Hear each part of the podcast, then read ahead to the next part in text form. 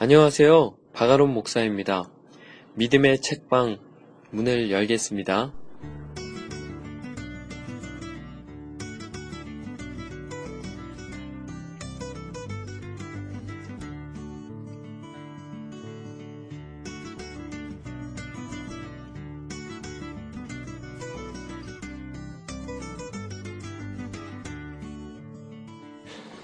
안녕하세요. 한 주 잘 보내셨습니까? 딱 일주일 동안 온 나라가 난리인데요. 메르스라는 전염병이 돌아서 모두가 공포에 떨고 있는 것처럼 보입니다. 근데 제가 겁이 없어서 그런 건지 뭘 몰라서 그런 건지 저는 좀 괜히 호들갑 떠는 것처럼 보이거든요. 오늘 아침 기사를 보니까 총 87명의 확진자 중에서 7명이 죽었더라고요. 혹시 그건 아십니까?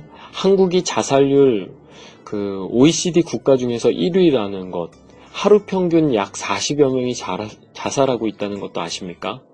이 사회에 퍼진 지, 진짜 역병은 메르스가 아닌 두려움이 아닐까요?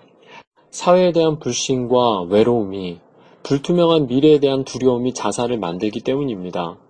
걱정하지 마십시오. 메르스건 사회건 경제건 전쟁이건 무엇이건 우리에겐 소망이 있는 줄 믿습니다. 그 하나님을 의지하십시오. 그리고 평소에 손발 잘 씻으시고 적절한 운동으로 면역력 높이시면 저는 충분히 이겨낼 수 있는 질병이라 생각합니다. 오늘은 좀 특별한 책을 가져왔는데요. 지난주에 예고했듯이 제가 가져온 책 자체가요. 다른 책을 좀 소개하고 있는 그런 설명하는 책이에요. 바로 소설로 떠나는 영성 순례입니다. 이미 너무나 많은 이야기를 했었던 그런 이어령 선생님의 책인데요. 이 책은 세계 문학사에 인정받는 소설가들의 작품 속에 담긴 하나님의 이야기를 이어령 선생님이 자신의 언어로 풀어내고 해석하는 책입니다. 그래서 조금 어려운 단어도 많이 나오고요. 생소한 작가들의 이름들이 나열되기도 하거든요. 이 책 자체가 총 다섯 권의 책을 소개하고 있는데요. 그 중에서도 첫 번째 책, 도스토옙스키의 카라마조프 형제들이란 책을 소개하는 그 대목을요, 제가 오늘 읽어드릴까 합니다. 근데 이게 잘 될지 정말 잘 모르겠어요. 러시아식 이름이요, 우리한테는 조금 생소하지 않습니까? 저는 도스토옙스키도 몇 번이나 발음해서 진짜 계속 해도 잘 엇나가요. 도스토옙스키, 도스토옙스키. 카라마조프 형제들도 그렇습니다. 카라마조프. 또 거기에 나오는 형제들 이름이 드미트리, 이반, 알로샤, 이거 얼마나 많이 연습했는지 아십니까? 근데 제가 이야기한 사람들이 이 책의 주인공격인 사람들이거든요. 아, 그래서 좀 어렵습니다. 물론, 저도 이 카라마조프 형제들을 읽어보지 못했습니다. 근데요, 이 책을 읽으면요, 그 내용이 다 이해가 돼요. 물론 소설로 만나는 것과는 좀 다르겠지만, 오히려 좀 더 편안하다고 할까요? 근데 이게 분량이 좀 많아요. 그래서 아마 초반에는 이어령 선생님이 책 관련된 설명을 해주실 거고, 그리고 후반에는 이 책에서 가장 핵심이 되는 그런 예화들, 그 책 안에, 그 소설 안에 나오는 이야기들 중에 정말 멋진 이야기들이 많은데요. 특별히 대신문관 이야기가 아주 핵심인데 그 이야기가 등장할 것 같습니다. 어쨌든요, 이 책이 진짜 좋아요. 이어령 선생님이 정말 너무너무 멋진 언어로 쓰셨거든요. 그래서 진짜 좋은 책인데, 얼마나 제 마음과 이렇게 공감이 될지는 좀 궁금합니다. 어쨌든 한번 만나봅시다. 소설로 떠나는 영성술래 시작합니다. 도스토옙스키 장편 소설 까라마조프 형제들은 1700페이지에 달하는 방대한 작품이지요. 그런데도 나에게는 세 번이나 읽은 유일한 장편 소설입니다. 처음으로 읽은 것은 중학교 때 형들이 읽고 난 일본어판이었습니다. 남봉꾼 아버지 표도르 까르마조프를 살해한 범인이 누굴지 생각하면서 한편의 수추리 소설을 읽듯 읽었지요. 그러다가 대학 시절에는 실존주의 문학에 관심을 두면서 영문판으로 한 번 더 읽었습니다. 지금도 기억나는 것은 Why such a man alive? 라는 말입니다. 우리말로 옮기면 왜 이런 인간이 죽지 않고 살아있지? 라고 하는 욕이에요. 이 말은 드미트리가 아버지 표도를 향해서 한 말입니다. 엄격한 유교 가정에서 자란 내게는 상상도 할 수 없는 말입니다.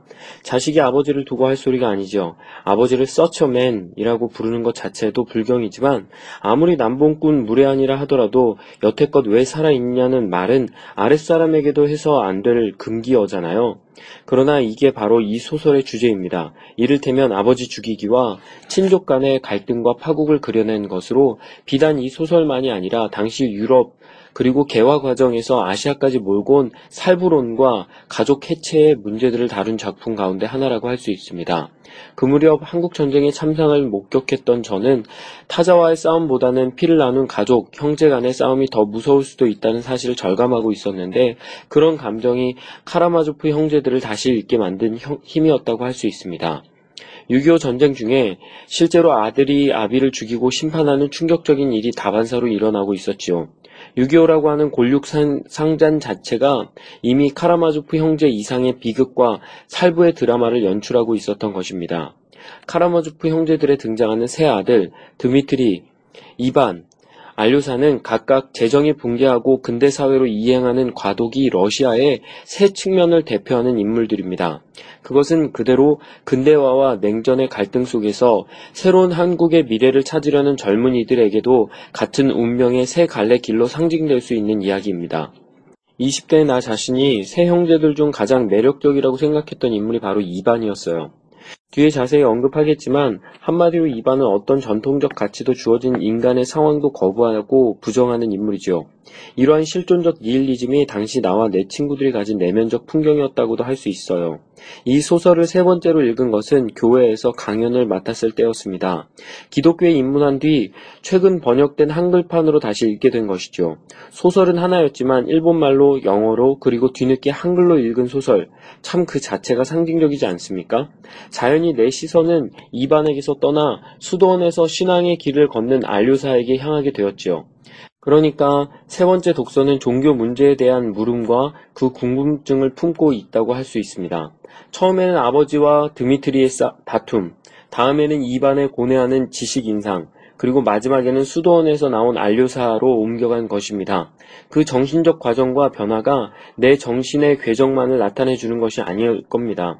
절망에서 벗어나 한 발 더 나아갈 수 있는 언어를 찾는 이들에게 이 소설은 오늘도 새로운 문제를 던집니다. 실제로 2, 3년 전 일본에서는 보기 드물게도 새로 번역한 카라마조프 형제들이 어, 일약 100만 부를 판매하는 베스트셀러가 되기도 합니다. 뿐만 아니라 이러한 흐름을 읽은 방송계에서는 이를 번안한 드라마가 제작되어 많은 시청자들의 호응을 받기도 했지요. 역시 100년 전 도스토옙스키가 그리려 했던 황폐한 인간의 정신과 전통의 붕괴, 아직 도래하지 않은 미래의 세계, 그 틈에서 여전히 방황하고 있는 카라마조프 형제들이 존재하고 있다는 것입니다. 유럽에도 미국에도 그리고 바로 우리가 살고 있는 오늘 아시아에도 제가 이 소설을 유일하게 세 번 읽은 이유가 그것을 말해주고 있습니다. 도스토옙스키는 이 소설에서 제정 러시아 말기의 혼돈, 전락하는 귀족과 지주들의 속살과 갈팡질팡하는 지식인, 그리고 기득권을 가졌던 귀족들의 모습을 보여줍니다. 모든 것이 큰 변화를 겪던 시절이었습니다. 물론 도스토옙스키는 생전에 보지 못했지만 1917년에 러시아는 사회주의 혁명이 일어나 완전히 다른 세상이 되지 않습니까? 이 소설의 이야기는 바로 그 전야제죠. 그러한 혼미한 시대 가운데 특히 문제로 부각되는 것이 종교의 문제, 신의 문제입니다. 신이 없다면 인간은 무엇이든 할 수 있다는 문제가 제기됩니다. 극단적인 절망과 무한한 가능성을 지닌 자유가 뒤섞인 상황인데 이건 러시아의 문제만이 아니었습니다. 빅토르 위고의 레미제라블도 마찬가지입니다. 이렇게 앙싱레즘, 구체제가 끝나는 시기 사회주의라는 이념과 거기에 대항하는 여러 다른 이념들이 만들어내는 커다란 소용돌이의 한복판에 이 소설은 자리 잡고 있는 겁니다. 그처럼 원초적인 문제를 도스토옙스키는 카라마조프 집안의 이야기를 통해 보여줍니다. 러시아라는 국가를 압축해서 한 가족 안에 담아냅니다. 가장 전형적인 가족을 모델 삼아 제정 말기 러시아의 혼미한 9세대와 세세대 갈등 전체를 이야기하고 있는 것입니다. 우리는 한 시대의 변화를 가족을 통해 봅니다. 숱한 왕조가 망하고 제국이 붕괴하고 그리고 한민족이 흩어진 뒤에도 가족만은 오늘에 이르기까지 존속해 왔어요. 인간을 다른 짐승들과 구별하는 차이도 바로 그 가족에 있지요. 그 가족에는 먼저 아버지가 있습니다. 그는 지금까지 대대로 내려온 대지에 빌붙어서 욕망과 함께 살아온 사람입니다. 그런데 이 아버지를 죽이지 않으면 새로운 세대가 나오지 못합니다. 살부의 문화가 등장하는 것입니다. 혁명이 바로 그것이잖아요. 기성세대, 지금까지 내려온 법통을 깨뜨려 하는 것이죠. 나의 조국, 나의 전통, 그것이 아버지라는 불행이지요. 그것과 어떻게 단절하느냐, 단절할 수 있느냐, 그것이 문제입니다. 그렇다면 새 아들은 무엇일까요? 한 집안의 핏줄을 이어받은 사람 아니겠어요? 그런데 이 세 아들 중 누가 새로운 세대를 위해서 아버지를 죽일 수 있느냐 하는 것입니다. 무시무시한 이야기지요. 이것이 한 발 더 나가면 육신의 아버지를 죽이는 것이 아니라 하나님 아버지까지 죽이는 것이 됩니다. 혁명이라는 것이 그렇습니다. 한 집안의 아버지와 자식들의 이야기로 도스토옙스키가 표현하려고 했던 19세기 말의 상황은 구한말의 우리의 상황과 다르지 않습니다. 똑같은 운명에 우리가 처해 있고 실제로 중국의 개화파 사이에서는 살부론의 과격한 사회 문화혁명론이 대두되기도 했어요. 발음하기도 힘든 이름과 성을 지닌 러시아의 카라마조프 형제들 이야기지만 이들 이야기는 바로 우리 형제들의 이야기고 소설에서 대신문간의 이야기하는 종교 문제는 바로 오늘의 크리스천들에게 닥친 문제이기도 합니다. 이 소설의 하이라이트라고 하는 대신문관 편 외에도 과연 도스토옙스키는 대작가라는 것을 느끼게 하는 장면들이 많습니다. 세 형제 중 맏형인 드미트리가 친부 살해 혐의로 재판받는 장면이 그렇지요. 검사의 농구와 변호사의 변론이 맞붙고 증인들의 증언이 이어지는 모습을 그저 숨죽이고 지켜볼 수밖에 없지요. 이렇게 쓸 수 있는 사람은 도스토옙스키밖에 없어요. 또 하나 고백하자면 저는 이 소설에서 나오는 가나의 혼인잔치 이야기를 읽으면서 무척 감동을 받았습니다. 성인으로 추앙받던 조시마 장로가 죽고 난 뒤 그의 시신이 안치된 방 안에서 어느 신부가 성경을 소리내어 읽는데 바로 가나안의 혼인잔치 이야기가 기록된 대목입니다. 막내 카라마조프인 알료사가 그 소리를 들으면서 꿈을 꾸는 것이죠. 그런데 예수님이 여섯 동이의 물을 술로 바꾸는 기적적인 장면을 그동안 나는 성경에서 제일 우스꽝스러운 장면으로 보았거든요.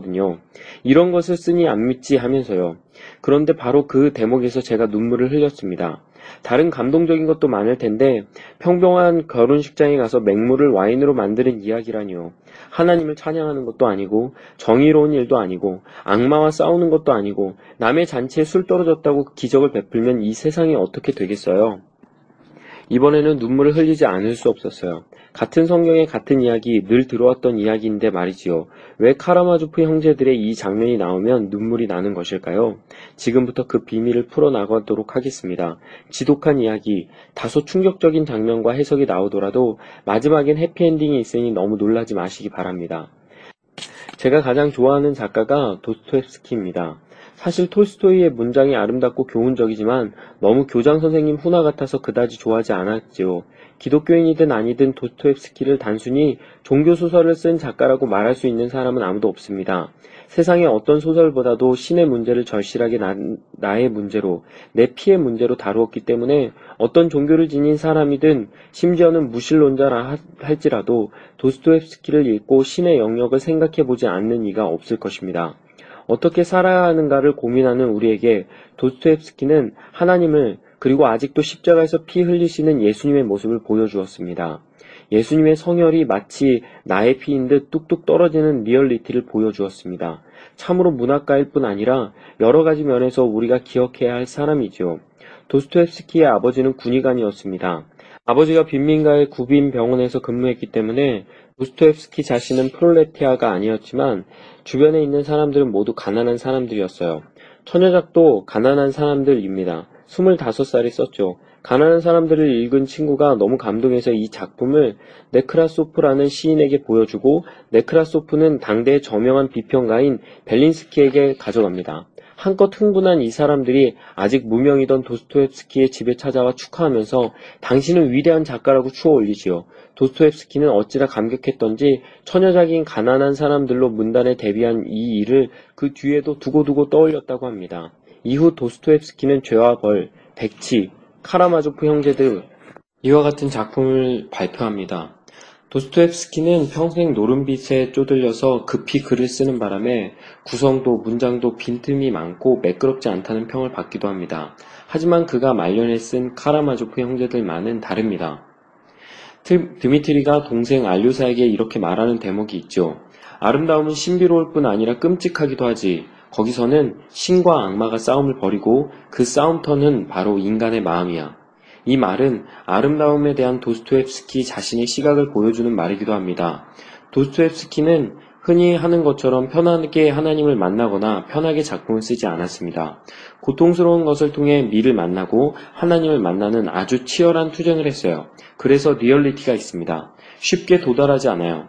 도스토옙스키에게 아름다움은 참 신비한 것입니다. 기쁨이고 환희죠. 아름다움처럼 우리들이 추구하는 것은 없습니다. 하지만 장미에 가시가 있듯이 그 아름다움이란 것은 동시에 아주 끔찍한 것입니다. 신과 악마가 싸우는 현장이에요. 그리고 신과 악마가 싸우는 그 현장에 내가 있는 것이죠. 참으로 아름답고 끔찍한 모순의 덩어리가 우리가 구하는 예술, 아름다움이라는 말입니다. 그러면 그 싸움터가 어디인가요? 바로 우리들 가슴 속에서 그 싸움이 벌어지고 있다는 것입니다. 악마와 신의 격 투장이 바로 우리의 마음속입니다. 미를 추구하는 사람 앞에서는 이러한 싸움이 벌어지고 있습니다. 그래서 예술가 치고 정상적으로 산 사람이 드물어요. 보들레오, 랭보, 에드거 앨런포 하나도 성한 사람이 없어요. 사실 저는 어렸을 때 시인이나 소설가가 되려고 했는데 평론가가 되고 말았습니다. 하지만 시인이나 소설가가 되었더라면 큰일이 났겠지요. 제가 진짜 예술가가 되었으면 지금 이런 이야기를 하고 있겠어요? 진작 이러저러한 기행을 하고 변태로 몰리면서 여러분이 기억조차 못하는 불황아처럼 일생을 보낼지도 모릅니다. 뒤에서 좀 더 이야기할 텐데 시몬 베유도 이야기하지만 인간은 끝없이 추락의 꿈을 꿉니다. 거기에 시면이 있기 때문에 추락하는 것이 아니라 우리는 늘 마음속에서 추락하는 존재입니다. 타락한 천사처럼 말이지요. 추락하니까 거기 시면이 있는 거예요. 죄의 시면일 수도 있고 절망의 시면일 수도 있겠지요.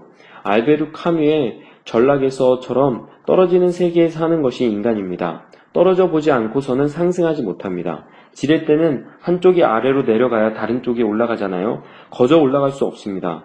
우리가 지극히 높은 곳, 하나님이 계신 곳으로 올라가기 위해서는 먼저 중력에 따라서 끝없이 하강해야 합니다. 죄를 짓고 끝없이 자기 해체를 겪은 사람만이 상승할 수 있습니다. 이제 드리는 이야기는 여러분에게 위로가 될 것입니다. 하지만 나는 죄를 짓지 않았다. 건실하게 살았다 하는 모범생들에게는 대단히 불행할 것입니다. 왜냐고요? 그런 분들은 가망이 없기 때문입니다. 상처를 지녀보지 않는 사람은 구원받지 못합니다. 반드시 망가지고 떨어져야 합니다. 스스로 인간이 이 이상 떨어질 수 없다고 생각하는 그때가 가장 높게 올라가는 순간입니다. 세상에는 추락하는 힘 외에도 또 다른 힘, 하늘로 올라가는 힘이 있습니다. 엽록소의 광합성을 통해 나무들이 하늘로 끝없이 올라가게 하는 힘 말이지요. 뉴턴은 떨어지는 사과만 봤지 사과가 무슨 힘이 있어서 거기까지 올라갔는지를 설명하지 못했습니다. 높이 있는 사과를 떨어지게 만드는 힘, 달을 지구에 메어놓고 우주의 모든 것을 붙잡아 두는 종력이 있습니다. 하지만 그 작은 씨앗이 싹을 틔우고 햇빛을 받아 광합성을 하면서 하늘 높이 자라 열매를 맺게 하는 생명력은 중력보다 큽니다. 세상에 존재하는 이 두 가지 힘을 시몬 배우는 중력과 은총으로 표현했습니다. 잡아당기는 중력이 있음에도 예외적인 은총의 힘이 있어 우리는 하늘로 올라갈 수 있다는 것입니다. 아까 아름다움은 신비로운 만큼 끔찍하고 신과 악마가 싸움을 벌이는 곳이라고 했는데 가슴 속에서 미를 추구하는 사람은 숙명적으로 이 중력의 힘과 은총의 힘을 마주하게 됩니다. 도스토옙스키는 페트라셰브스키 서클 사건에 연루되어 1849년에 체포되어 사형을 선고받습니다. 처형장에 끌려오면서 마지막으로 보는 햇빛, 무너져 내린 벽과 지붕, 보통 때는 사소하고 추악해 보이기까지 하는 것들이 모두 너무나도 찬란한 이미지로 그의 머릿속에 각인됩니다. 그런데 사형 집행 15분 전에 감형이 되어서 시베리아로 유배를 가지요. 페트라셰브스키 서클은 주축인 페트라셰브스키를 비롯해 샤를 푸리에의 사상에 도취한 사람들이 모여서 연 독서회입니다. 당시에는 이런 서클이 많았습니다. 그런데 다른 서클은 황제 암살을 모의할 수 있을 만큼 조직적이었고 민중의 지지를 받아 상당히 힘이 있었기 때문에 함부로 할 수 없었지만 페트라셰브스키 서클은 사사로운 조직이어서 군법회의에 회부된 22명 중 무려 21명이 사형 선고를 받은 것입니다. 하지만 이건 사법 당국의 쇼였지요. 일단 이 인텔리들에게 사형을 선고하고 사형 집행장에서 어깨총을 발사하려는 순간 멈춰라! 황제께서 은총을 베푸셨다! 하면서 살려주면 적어도 이렇게 살아난 사람들은 황제 니콜라이 2세의 편에 설 것이라고 기대했던 것입니다. 하지만 이 사람들이 지식인인데 그렇게 호락호락 넘어가겠어요? 이런 우스꽝스러운 정치극이 벌어지던 시절 어느 지적이고 경건한 지식인이 한 모델 가족을 가지고 자신의 시대를 성찰한 내용이 이 소설에 담겨 있습니다. 부연하자면 페트라셰브스키 서클이 탐독한 샤를 푸리에는 프랑스의 공산주의 사회주의자로 알려져 있지요. 그가 보기에는 세상이 터무니없었습니다. 자유 평등의 깃발을 내걸고 혁명이란 것이 벌어졌는데 곧 공포 정치가 시작되고 사람들이 계속 죽어나가는 것입니다. 그래서 푸리에는 이렇게 말합니다. 인류가 생긴 이래 지금까지의 모든 철학은 가짜다. 그는 소크라테스와 플라톤 모두가 잘못되었다고 주장합니다. 이들이 진짜 철학으로 인간에게 영향을 줬다면 프랑스 혁명과 같은 이러한 암담한 일이 벌어질 수 있겠냐는 것이죠. 전부 가짜이고 조금도 영향을 주지 못했다는 것입니다. 그래서 푸리에는 아까 이야기한 것처럼 모든 것을 끌어당기는 뉴턴의 만유인력처럼 우주 보편에 물리적인 힘이 있다면 틀림없이 인간의 마음을 끌어당기는 생명의 법칙도 있을 것이라고 말합니다. 죽은 사물들 사이에도 원칙과 원리가 있는데 하물며 살아있는 마음과 영혼에 원칙이 없겠느냐고 말입니다. 사람들에게도 서로 끌어당기는 힘, 인력이 있습니다. 영어 사전에서 attraction을 찾아보면 매력도 되고 인력도 됩니다.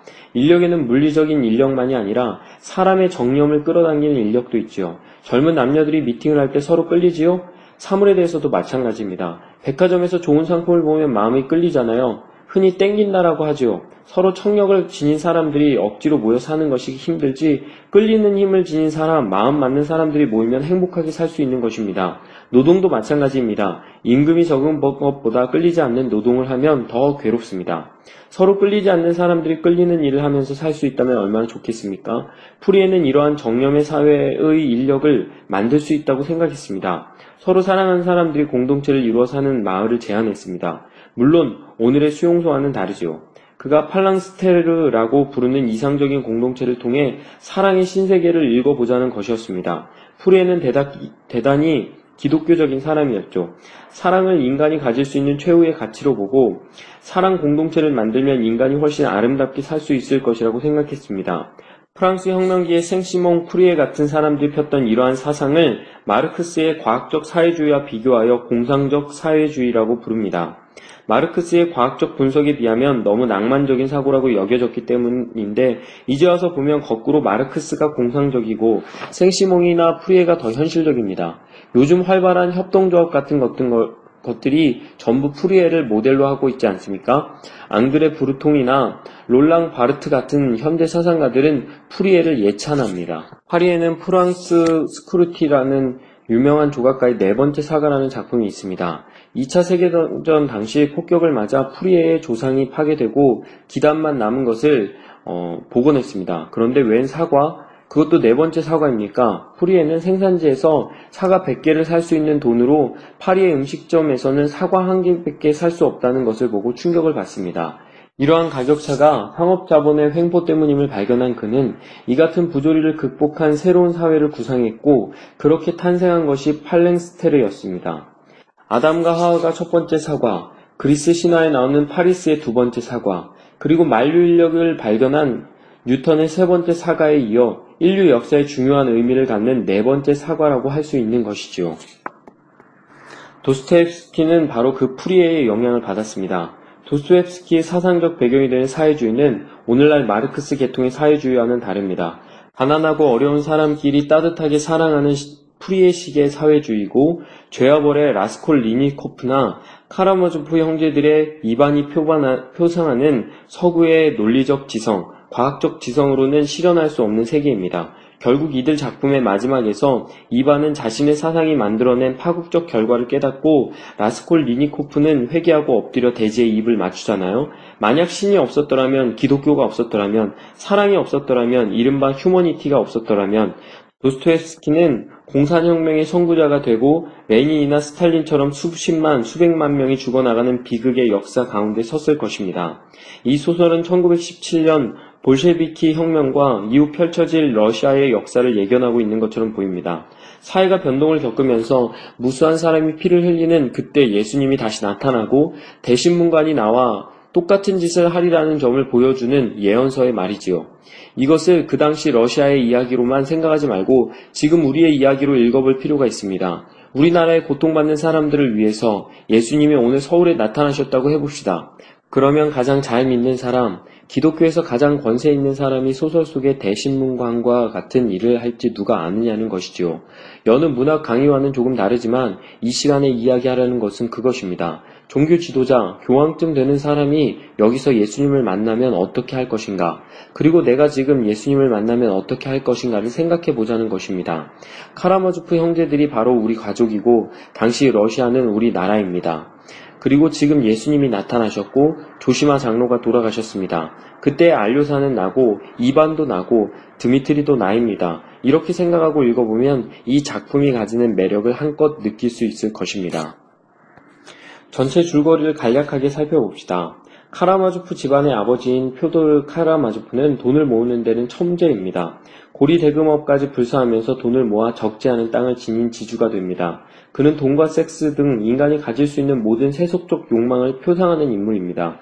거짓말도 많이 하고 어릿광대직도 해내는 성실성이라고는 전혀 없는 사람입니다. 아내가 둘인데 첫 번째 부인은 이런 남편을 견디다 못해 도망갔고 두 번째 부인은 병으로 죽습니다. 큰아들인 드미트리는 첫째 부인의 자식이고 이방과 알료사는 두 번째 부인의 소생이지요. 그런데 세 아들을 아버지 표도르가 기르 지 않습니다. 모두 바깥에 뿔뿔이 흩어져서 다른 후견인의 도움을 받아 자라지요. 그래서 소설은 이 네 사람이 처음으로 한자리에 모이는 장면에서 시작합니다. 왜 만나는가? 돈 문제 때문입니다. 드미트리는 퇴역 장교인데 잘생긴 멋쟁이이고 미적인 것에 관심이 많은 심리적인 인간입니다. 고상한 면도 있고 여자들에게 인기가 있어요. 더군다나 자기 상사의 딸과 사랑하는 사이인데 이 약혼녀의 후견인은 돈 많은 굉장한 집안입니다. 드미트리는 아들 중에서도 아버지를 제일 많이 닮았어요. 탐욕이 많고 쾌락주의자로 세상을 살아갑니다. 낭비벽이 있어서 가진 돈을 다 탕진해요. 하지만 자기 어머니가 남기고 간 돈이 있어서 아버지한테 그 돈을 찾으러 온 것입니다. 하지만 아버지 표도르는 그 유산이라는 것이 이미 드미트리의 생활비로 다 나갔으니 한 푼도 줄 수 없다는 입장입니다. 이렇게 부자 간의 싸움이 붙으니까 자식들이 중계를 하고 가족 회의를 하려고 모인 것입니다. 그런데 아버지 표도르와 아들 드미트리는 돈만 놓고 싸우는 것이 아니라 크루센카라는 아주 매력적이지만 거의 창녀 같은 여자를 놓고 충돌합니다. 보수적인 한국 사람들이 보면 아버지와 아들이 한 여자를 놓고 싸움을 한다든지 아버지라는 사람이 아내가 남긴 유산을 가로채고서 아들과 싸, 다투는 모습이 완전히 막장 드라마지요. 아무튼 이러한 와중이었는데 어느 날 밤 표도르가 살해당합니다. 당연히 드미트리가 혐의를 받게 되고 체포되어 재판을 받습니다. 카라마조프 형제들은 진지하고 무거운 상상적인 소설인데도 독자들이 많은 데는 이유가 있습니다. 죄와 벌도 마찬가지인데요. 추리소설 방식으로 사상을 추적하고 있기 때문입니다. 이 소설에서도 용의자를 쫓고 재판까지 가는 과정이 있어요. 제가 카라마조프 형제들을 처음 읽었을 때는 누가 범인인지를 밝혀내는 스토리가 재미있었지 다른 것은 하나도 안 읽었거든요. 나중에야 제대로 읽었습니다. 이렇게 이 소설은 문학 작품이 아닌 추리소설로 읽어도 대단히 흥미롭습니다. 누가 죽였을까요? 다 죽일 이유들이 있어요. 요즘 추리소설에는 살인사건이 꼭 나오지요. 형사 콜롬보에서 살인사건이 안 일어나는 거 보셨어요? 추리국에서는 꼭 누가 죽어요. 그래서 수사해보면 저 사람이 범인인 줄 알았는데 의외의 사람이 유력한 용의자로 떠오릅니다. 수사와 재판은 계속되고 독자는 배심원처럼 사건을 들여다보게 됩니다. 도스토옙스키 살던 때에는 딱지 소설이라고 해서 이런 탐정 소설이 유행이었습니다. 도스토옙스키는 가장 고상한 본격 문학 작가이지만 이렇게 대중이 많이 읽던 탐정 소설 양식을 순수 문학 속에 들여와 재미있는 소설을 썼던 것입니다. 대화 이론으로 유명한 비평가 미하일 바흐치는 폴리포니, 즉 다성성이라는 특징이 유독 도스토옙스키 카라마조프 형제들 죄와 벌 같은 작품에 잘 드러난다고 분석했습니다. 폴리포니란 이런 것이죠. 작가가 작품을 쓸 때는 자기 분신을 가져다 놓고 반대되는 사람도 넣습니다. 이를테면 흥부전에서 작가의 분신은 흥부이지요. 놀부 편에서 쓸 사람이 어디 있겠습니까? 그런데 카라마조프 형제들은 안 그래요. 그 인물들을 봐도 도스토옙스키고 저 사람을 봐도 도스토옙스키입니다. 간질병 환자로 나오는 스메르자코프를 보면 이게 도스토옙스키의 분신인가 싶습니다. 근데 사회주의에 기울어 있는 이반을 보면 꼭 이 사람이 도스토옙스키 같단 말이죠. 그러면서도 대지의 입을 맞추는 종교적인 대목을 보면 알료사가 도스토옙스키입니다. 도박으로 돈을 날리고 돈 때문에 전전긍긍하던 작가를 생각하면 드미트리가 도스토옙스키고요. 이 소설에서는 고상한 이야기만 나올 것 같지만 200루블, 300루블 하는 식으로 구체적인 액수의 돈 이야기가 자주 나옵니다. 사실 성경도 그래요. 몇 달란트, 몇 드라크마, 몇 랩돈 하면서 꼭 돈 이야기가 나오지요. 이게 재미있습니다. 세상 살아가는 데는 필요한 돈이라는 것, 육체라는 것, 이런 것들이 여과 없이 그대로 드러내고 그 가운데에서 발견되는 하나님의 모습을 보여주니까요. 하나님은 우등생들, 깨끗한 천사들 사이에 계신 것이 아니라는 이야기입니다. 예수님이 세상에 오셔서 상대하신 이들은 전부 이렇게 돈을 만지고 살던 육체를 지닌 사람들이었습니다. 그렇다면 우리도 구원이란 무엇인지 다시 생각해 볼 필요가 있습니다. 성경을 보면 하나님에게 버림받은 것처럼 보이는 사람들이 오히려 하나님이 끌어안으시는 부류라는 것이 상식인데 오늘날의 교회에서는 그렇게 생각하지 않는다는 것입니다. 이것이 장남 드미트리, 차남 이반, 막내 아들 알료샤를 통해 드러납니다. 그리고 한 사람, 스메르자코프가 더 있죠.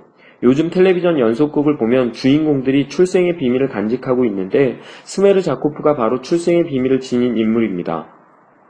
스메르자코프는 카라마조프 형제들의 보잘것 없는 하인인데 동네를 떠돌던 여자 거지가 낳은 자식입니다. 그 여자는 추한 외모에 누더기 옷을 걸치고 온몸에는 부스럼이 덮인 사람들이 거들떠보지 않는 최하층민이었는데 어느 날 아기를 가진 것입니다. 세상에 저런 여자와도 관계하는 사람이 있냐고 마을 사람들이 수군대는데 실은 그 남자가 바로 표도르 카라마조프였습니다.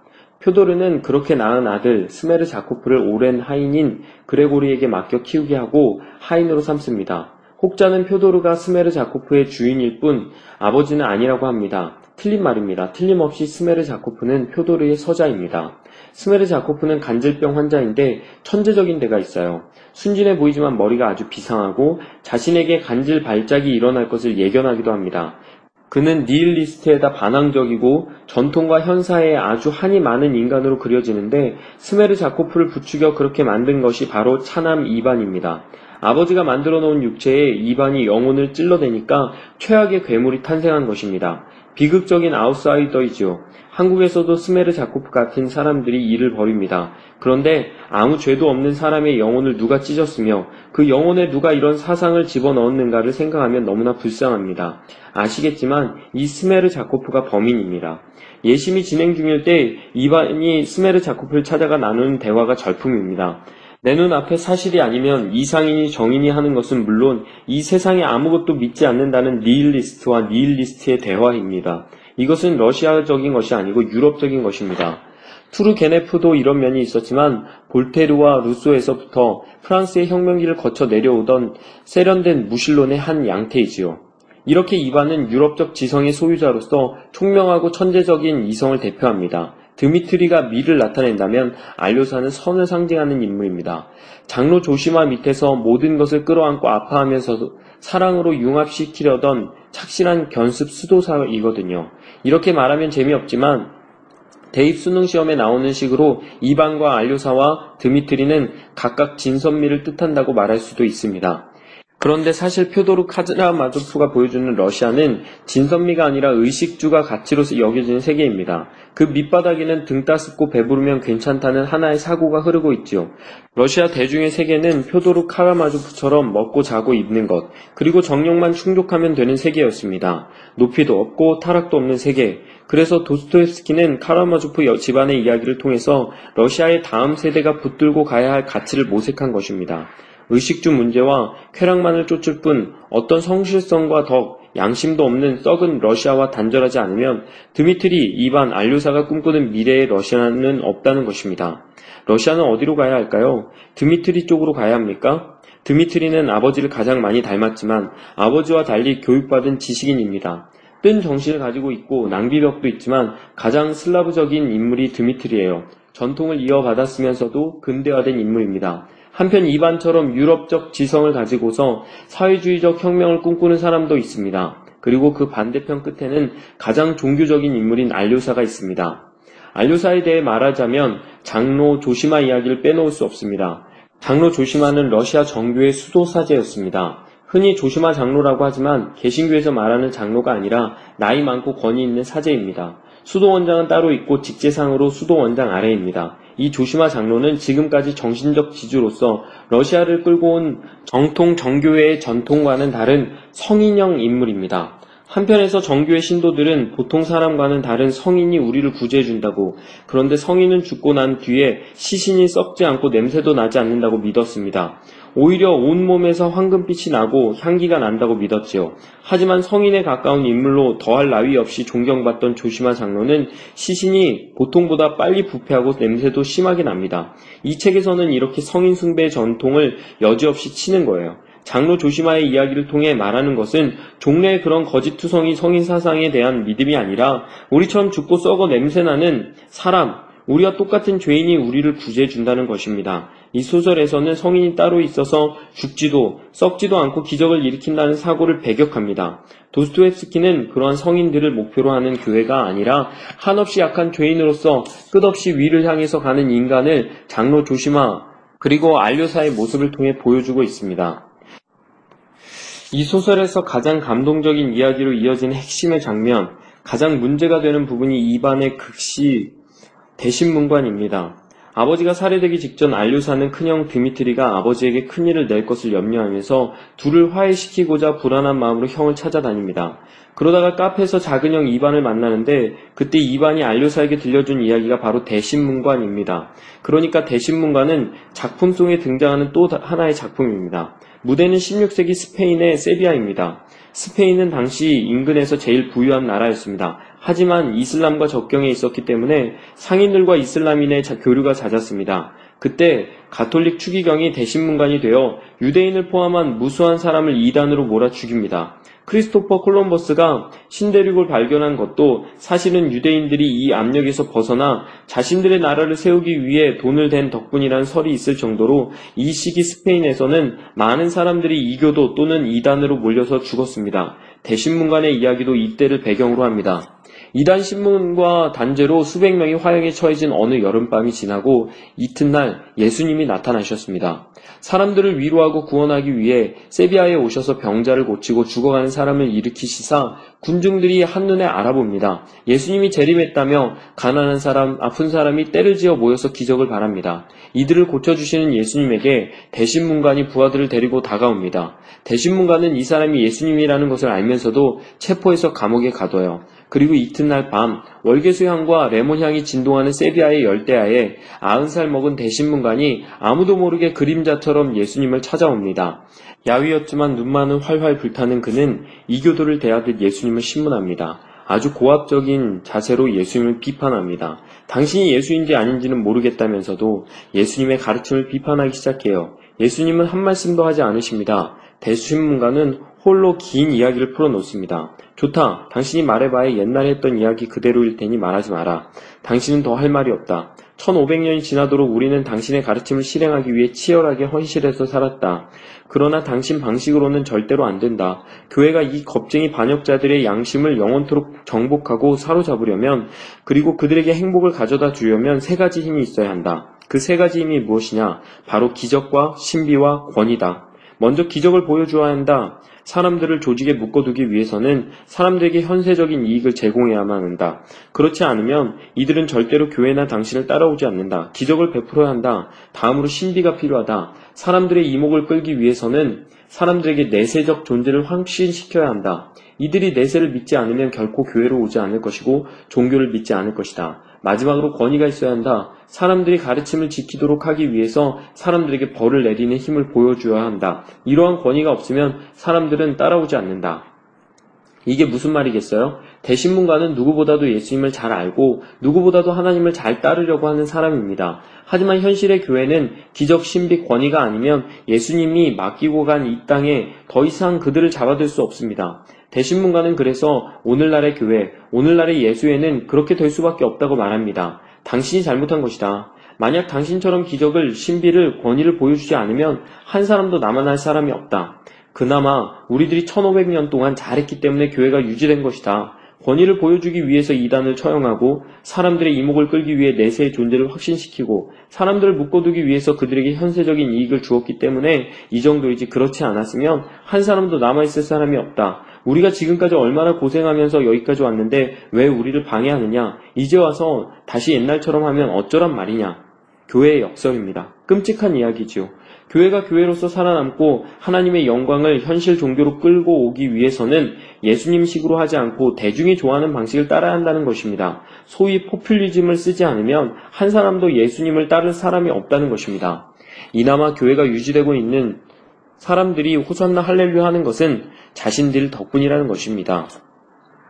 그런데 왜 바로 잡으려고 왔느냐? 이 사람들을 태워 죽였냐고 우리를 나무라는 것이냐? 이 사람들을 죽이지 않으면 권위가 살지 않고 권위가 없으면 한 사람도 우리를 쫓아오지 않는다. 이렇게 엄하게 다스린 덕분에 다른 종교로 안 간다는 것입니다. 모르고 하는 소리가 아니지요. 대신문관이 너무나 세상을 잘 알고 예수님을 잘 아는데 그 사이에 모순이 있다는 것입니다. 이 충격적인 이야기는 바로 오늘의 교회, 우리들에 대한 이야기지요. 예수님이 40일 동안 단식 기도를 하셨습니다. 왜 하필 40일 동안 광야에서 기도를 하셨죠? 왜 30일이 아니고 40일입니까? 40일 이상이면 견디기 어렵고 30일이면 너무 약해서 이스라엘 백성들이 출애굽 뒤에 광야에서 40년간 떠돌아 다녔는데 그걸 줄인 것이죠. 성경에는 40이라는 수가 자주 등장합니다. 노아의 홍수 때 비가 내린 기간도 40일이고 모세가 10계명을 받으러 시내산에 올라가 있었던 것도 40일간이었습니다. 그 기간에 이스라엘 백성은 유혹에 빠져 금송아지를 만들어 섬기고 이러한 유혹과 시련을 40일을 예수님도 마찬가지로 겪었고 그것을 극복한 것이었죠. 그러자 마귀가 와서 세 가지 문제를 냅니다. 수능 시험과 비슷하죠. 다들 답이 있어요. 그리고 대신문관이 마귀처럼 나타나서 다시 한번 세속적인 입장에서 이 문제를 이야기합니다. 성경에서는 마귀가 예수님에게 말하지요. 시험하는 자가 예수께 나와 이르되 내가 만일 하나님의 아들이어든 명하여 이 돌들로 떡덩이가 되게 하라. 대신문관 말이 이거예요. 왜 떡을 만들지 않았느냐? 이 세상에는 빵을 준다고 하면 엎드리지 않을 사람이 없다. 빵이면 최고다. 그때 악마 말대로 떡을 만들어 줬으면 이 세상의 모든 악과 근심이 사라졌을 것이다. 대중은 등 따숩고 배부르면 그것으로 만족할 것이기 때문이다. 돌들로 떡을 만들어 주었으면 그것으로 행복하게 살 사람들인데 이 약한 인간들에게 왜 빵을 주지 않았냐고 하나님의 말씀을 따르라고 했냐고 이 불쌍한 사람들에게 빵을 주었더라면 혁명도 안 일어나고 도둑질도 없고 굶어 죽은 자식 앞에서 통곡하는 일도 없었을 것이다. 이 모든 경제적 문제를 해결해 줬으면 좋았을 것을 단 1500년뿐 아니라 앞으로도 천년 동안 인류는 하나님의 말씀이 아니라 떡 때문에 이 모양으로 살 것이다. 떡 문제를 해결해 주면 누구나 무릎을 꿇고 노예가 된다. 마귀에게 내 말대로 하겠다고 했으면 기독교는 지금 대단했을 것이다. 빵 준다는데 교회 안 올 사람 어디 있겠느냐. 이때 빵이라는 것은 돈이고 세속적 욕망을 다 채워주는 것입니다. 이제 대신문관이 하는 말이 클라이맥스입니다. 당신이 그때 내 권능으로 이 돌들로 빵을 만들어 주겠더라고 했더라면 우리의 고민은 끝났을 것이다. 인간은 위대하지 않다. 인간에게 하나님의 말씀은 그대로 지키고 살기 어려운 것이다. 인간이 얼마나 약하고 악한데 어쩌자고 자유 의지를 주었느냐. 빵만 있으면 아무 근심 없이 살 사람인데 도대체 몇 사람이나 빵 말고 하나님의 말씀을 원하겠느냐. 이렇게 휴머니즘의 이름으로 대신문가는 빵과 자유의 문제를 거론합니다. 빵 때문에 죄를 짓고 빵 때문에 슬퍼하는 자가 너무도 많은 것을 경험했기 때문에 교회가 하나님 말씀보다는 빵을 줘야 한다고 보는 것이죠. 그 때문에 지금 이만큼이나마 유지하고 있는데 왜 다시 와서 빵이 아니라고 하며 우리를 방해하느냐 이 이야기입니다. 첫 번째가 빵, 곧 경제이니 경제 문제를 해결해주면 다 된다는 것입니다. 떠오르는 게 없습니까? 전 세계가 지금 하나님의 말씀을 가지고 정치합니까? 하나님의 말씀을 가지고 신문 만듭니까? 전부 경제 문제예요. 경제 민주화, 일본의 금리 인하, 전부 빵 이야기입니다.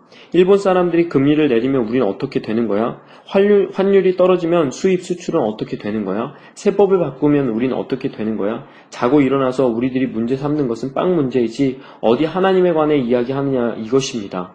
그때 예수님이 빵을 만들었다면 오늘 사람들이 싸우고 데모하고 혁명하는 문제가 싹 없어졌을 텐데 왜 그렇게 하지 않으셨습니까? 예수님이 받은 두 번째 시험은 예루살렘 성전 꼭대기에서 뛰어내리라는 것이었습니다. 정말 예수가 하나님의 아들이라면 발이 땅에 닿기 전에 천사들이 받아주리라는 것이지요. 예수님은 주 너의 하나님을 시험하지 말라 하였느니라 하면서 신명기에 기록된 구절로 응답하십니다.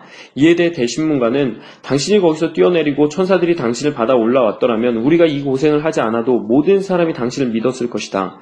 그때 기적을 보여주었어야 하는데 왜 뛰어내리지 않았느냐? 당신이 그렇게 기적을 보여서는 안 된다. 된다. 기적 때문에 믿는 것은 안 된다 하는 바람에 사람들은 기적을 보여주는 다른 종교를 찾아가고 우리에게 오지 않는다. 그러니 우리가 기적을 보여줄 수밖에 없지 않느냐 하고 공격합니다. 예수님이 받은 세 번째 시험은 마귀에게 절하면 천하 만국의 권위와 영광을 다 주겠다는 것이지요. 예수님은 주 너의 하나님께 경배하고 다만 그를 섬기라고 하였느니라 라며 마귀의 시험을 물리쳤습니다. 이에 대해 대신문가는 이렇게 말하지요. 그때 한 번만 절해서 왕국의 권리를 다 가졌으면 악인들이 통치하는 일도 없었을 것 아니냐. 왜 그것을 마다했느냐? 그 때문에 지금 얼마나 나쁜 사람들이 이 지상을 다스리고 있느냐고요.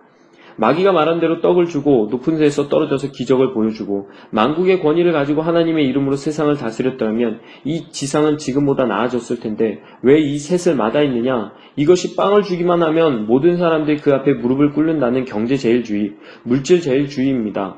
이반이 이야기예요. 왜냐하면 이 세상에는 빵보다 명확한 것은 없기 때문이다.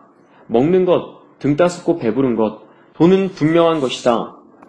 이게 없으면 어떻고, 있으면 어떻다는 것은 너무도 확실하다. 그러니까 사람들은 추성적인 것을 믿지 않는다. 빵을 준다고 하면 온 세상이 무릎을 꿇는다. 그것을 왜 주지 않았냐는 것입니다. 마지막으로 대신문관이 무슨 끔찍한 이야기를 하는지 보십시오. 우리들이 함께하는 것은 당신이 아니라 그요, 악마요. 그것이 바로 우리들의 비밀이지. 충격적인 이야기입니다. 오늘날의 기독교, 오늘날의 종교 조직, 오늘날의 하나님의 권능과 예수님의 이름을 들먹이는 사람들은 이미 예수님을 믿는 사람들이 아니라 이제껏 말한 세 가지를 주는 것으로 연명해가는 악마 편이라는 것입니다. 그렇지 않았으면 자신들은 벌써 사라졌다. 이것이 자신들의 비밀이라는 것입니다. 대심문관은 이렇게 대단한 종교 비판이었습니다. 당시 예수의 카톨릭에 대한 비판이었습니다. 개신교에 대해서는 말을 하지 않았습니다만 이른바 제도권화된 권위화된 종교, 신비와 권위와 기적으로 반석에 올라 있는 종교 시스템에 대한 강력한 비판입니다. 그것들에 대해 no라고 말한 사람이 도스토옙스키의 알료샤이고 조시마 장로입니다. 마지막 유혹을 이기지 않으면 우리가 기독교인이 될 수 없다는 것입니다. 말만 기독교인일 뿐 종교적인 시스템에 들어간 것이지 예수님이 no라고 하신 것에 대해 우리는 전부 yes를 외쳤다는 것입니다. 바로 예수님의 이름으로 이 세 가지에 대해 no라고 한 교회가 있느냐는 것이에요. 대심문관의 비밀이라며 이야기한 바가 바로 그것입니다. 교회는 악마를 따랐다. 예수님의 이름으로 빵을 주고 기적을 보여주고 권위를 보여주었다. 종교 재판을 하고 마녀 사냥을 자행했다. 교황이 왕들의 권력을 움켜쥐고 있었고 거기에는 황금이 있었다. 광야의 유혹을 뿌리친 예수님이 이 세상에 오면 이단자로 몰려서 대심문관에게 쫓겨난다는 이야기입니다. 교회의 방해자가 된다는 것이죠.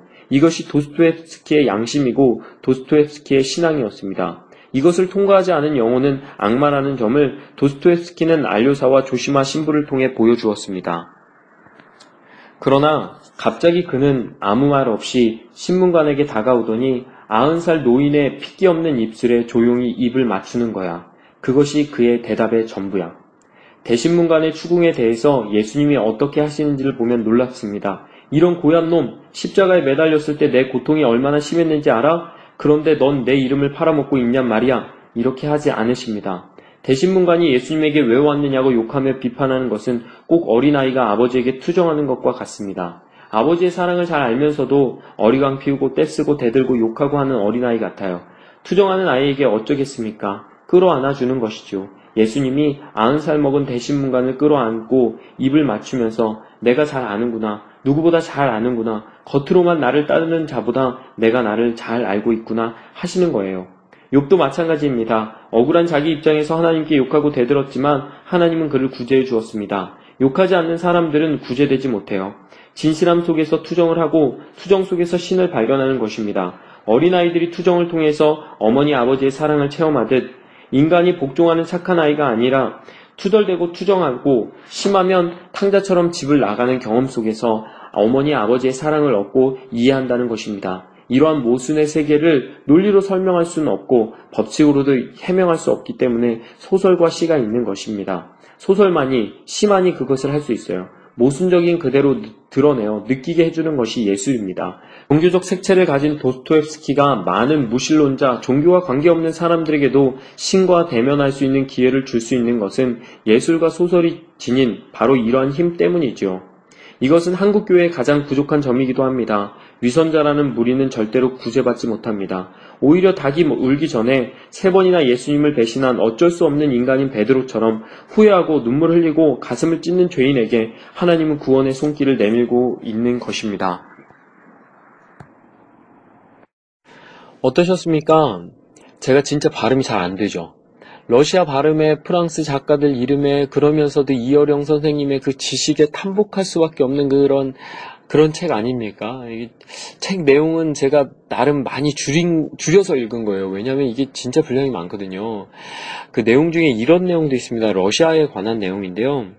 최근에 러시아에 갔더니 러시아를 알려면 40을 알아야 한다고 하더군요. 얼마나 치열한 곳인지 한국 사람이 생각하는 것에 40을 곱하거나 보태지 않으면 러시아를 이해할 수 없다는 것입니다.